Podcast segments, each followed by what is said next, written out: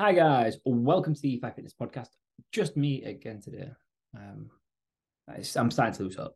I'm not gonna lie. Um, today hey, I am two days out from my photo shoot. I've been on Slimming World, well, probably about five, six weeks now, I think. Um, well, as I've been on Slimming World, I've been tracking using Syns. Um, some would say unsuccessfully. Um, I think I'm averaging 68 Syns over my target of 25 per day for the last six weeks when I have tracked.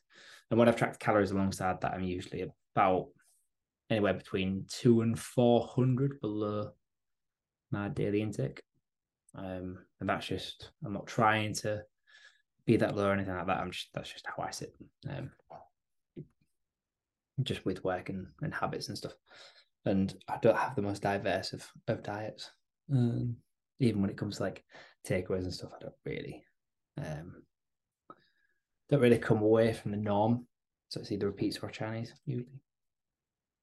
Um, but um, time will tell. Obviously, Slimming World had such a huge impact on my weight and um, and how I look at food because, yeah, um, I'm genuinely surprised a lot of people don't come out of some World with eating disorder or disordered eating to some extent. Um, the amount of people in the community that you see and the, the um, oh, I'm back again. It's like, well, it obviously didn't work the first time or the third time. There was someone that said they were back for the seventh time. Imagine that. It's mental.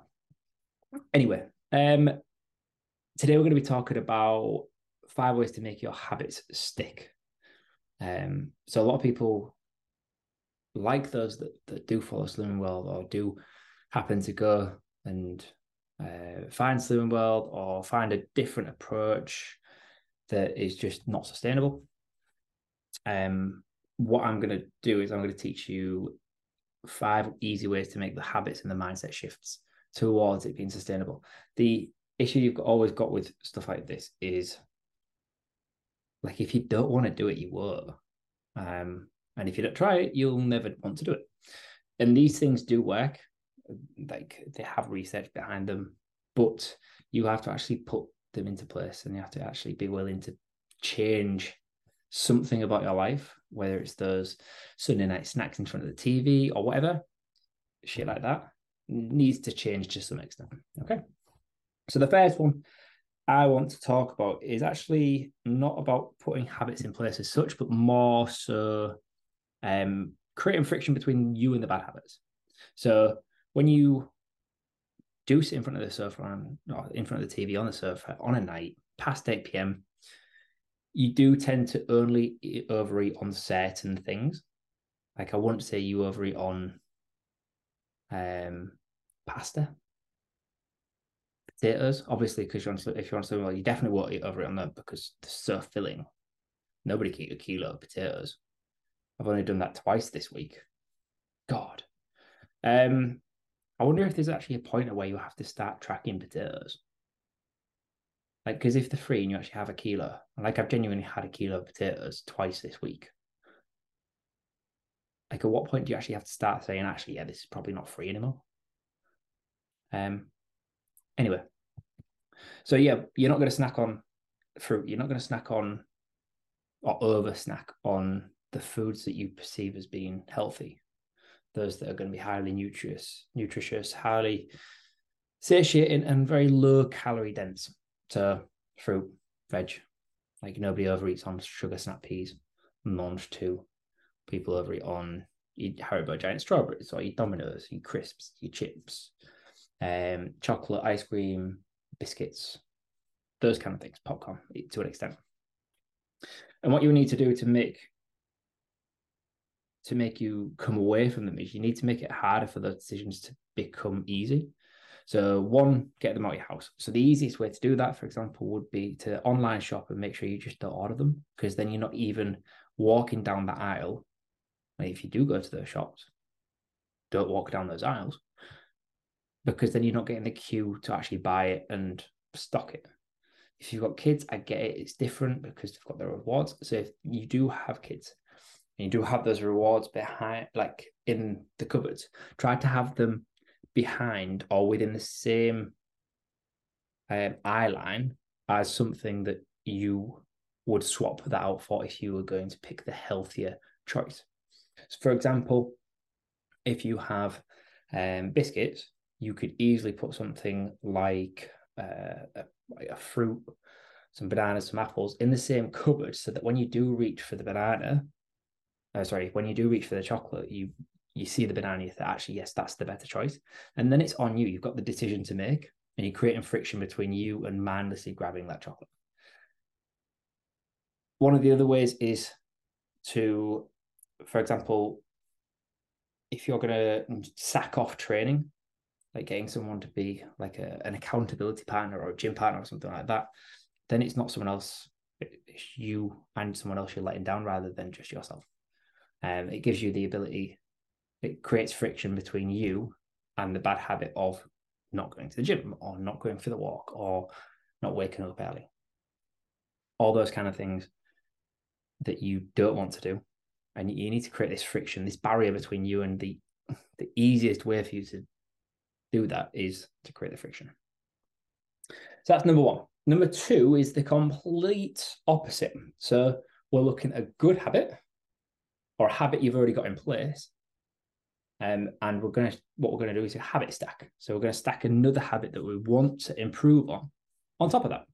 So this could be water, it could be supplements, it could be protein, it could be literally anything. So you, most people habitually like drive to work or go and commute to work. If you have a gym that's en route, it's a lot easier to go. So you can stack a habit of going to the gym with you driving to work by saying, all right, well, I'm going to drive to work. And then on the way back, the gym's en route. So I've then got to make a decision of to either drive past it or actually go to the gym. Um, another one would be putting like your protein tub next to the toaster or the kettle or the coffee machine, whatever you pick up first in the morning, like once you're downstairs. And it's a visual cue for you to be like, ah, yes, I need to make sure I get my protein in today. That could be the same with your supplements. You put them next to the first thing that you have. And then you could even stack that further and be like, all right, well, I'm going to have a pint of water when I have my supplements. So you're hitting half a litre of water, your supplements, and you're stacking that on top of something you do habitually anyway. It makes it a lot easier for you to actually have them. And once you start doing this, you'll start to realize that you probably already do it to an extent. And you go you kind of go through cycles because what I used to do is there's a Costa on the way from between me and the gym. So I used to always come home with the Costa or Starbucks, something along those lines. And I actually got out my way to have it because I just associated me going to work or me going to the gym with the Starbucks as a reward. And until you stop having a car like I don't have a car now, so it's a lot harder to do that on a bike or when someone's giving you a lift it's a little bit different. But you can start to stack these positive habits on top of other habits that you already do. And these usually the habits that you already do are quite neutral.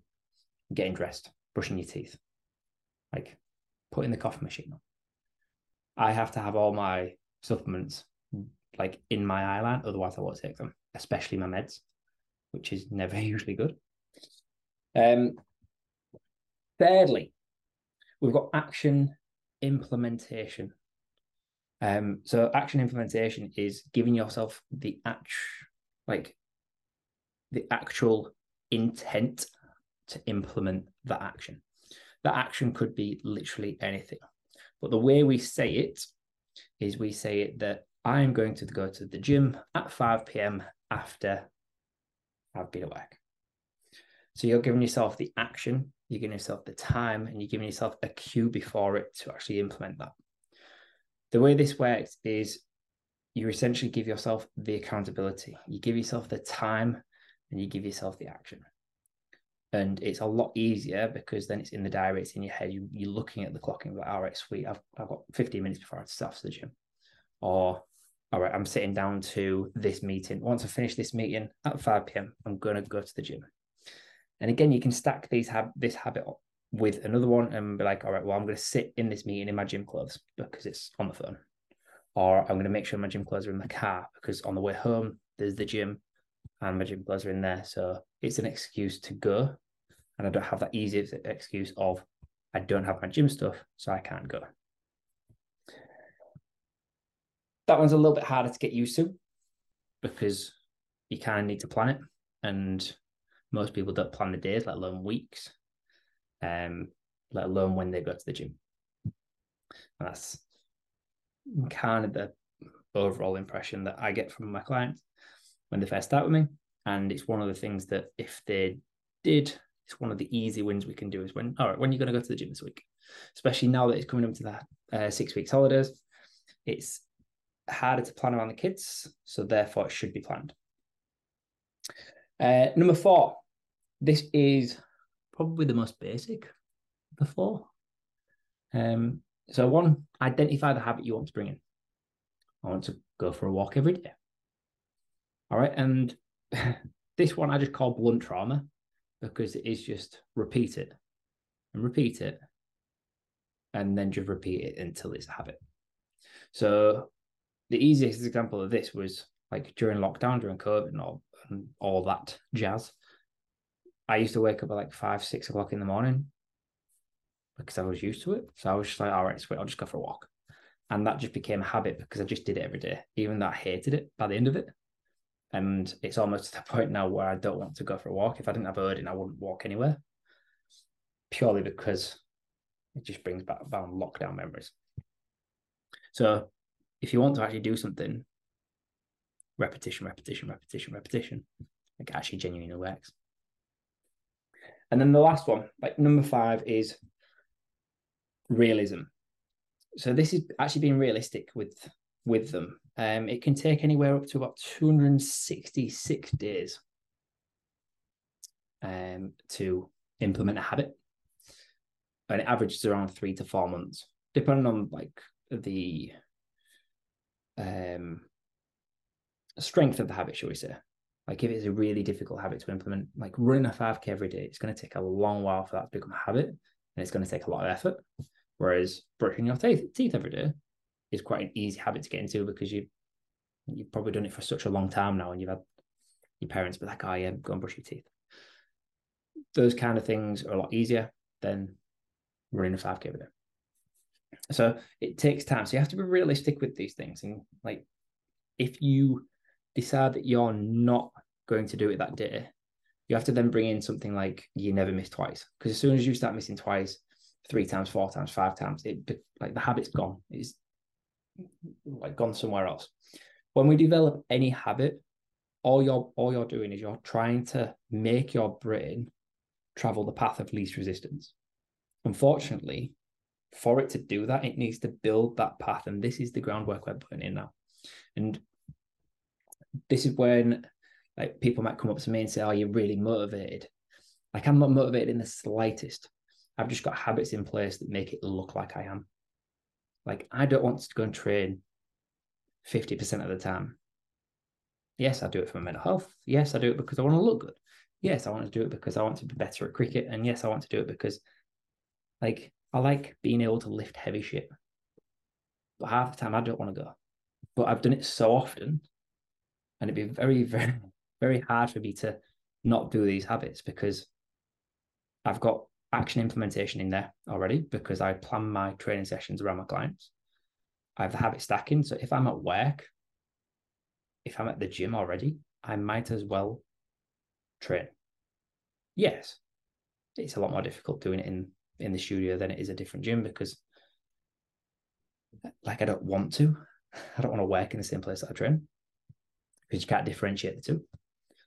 But me being there already creates the least friction. I've always got gym clothes. I work in gym clothes. So all these five come from my experiences as well as the research that I that I read and I read books of, of people that do research. I don't do it all myself because fuck that. Um so you have to you have to be realistic and you have to make sure that you're doing these over and over and over and over again because that's how the people that you look to who are motivated the people that you look to who you might think, oh yeah, they look so good. They move really well and they talk really positively about their eating habits and their health.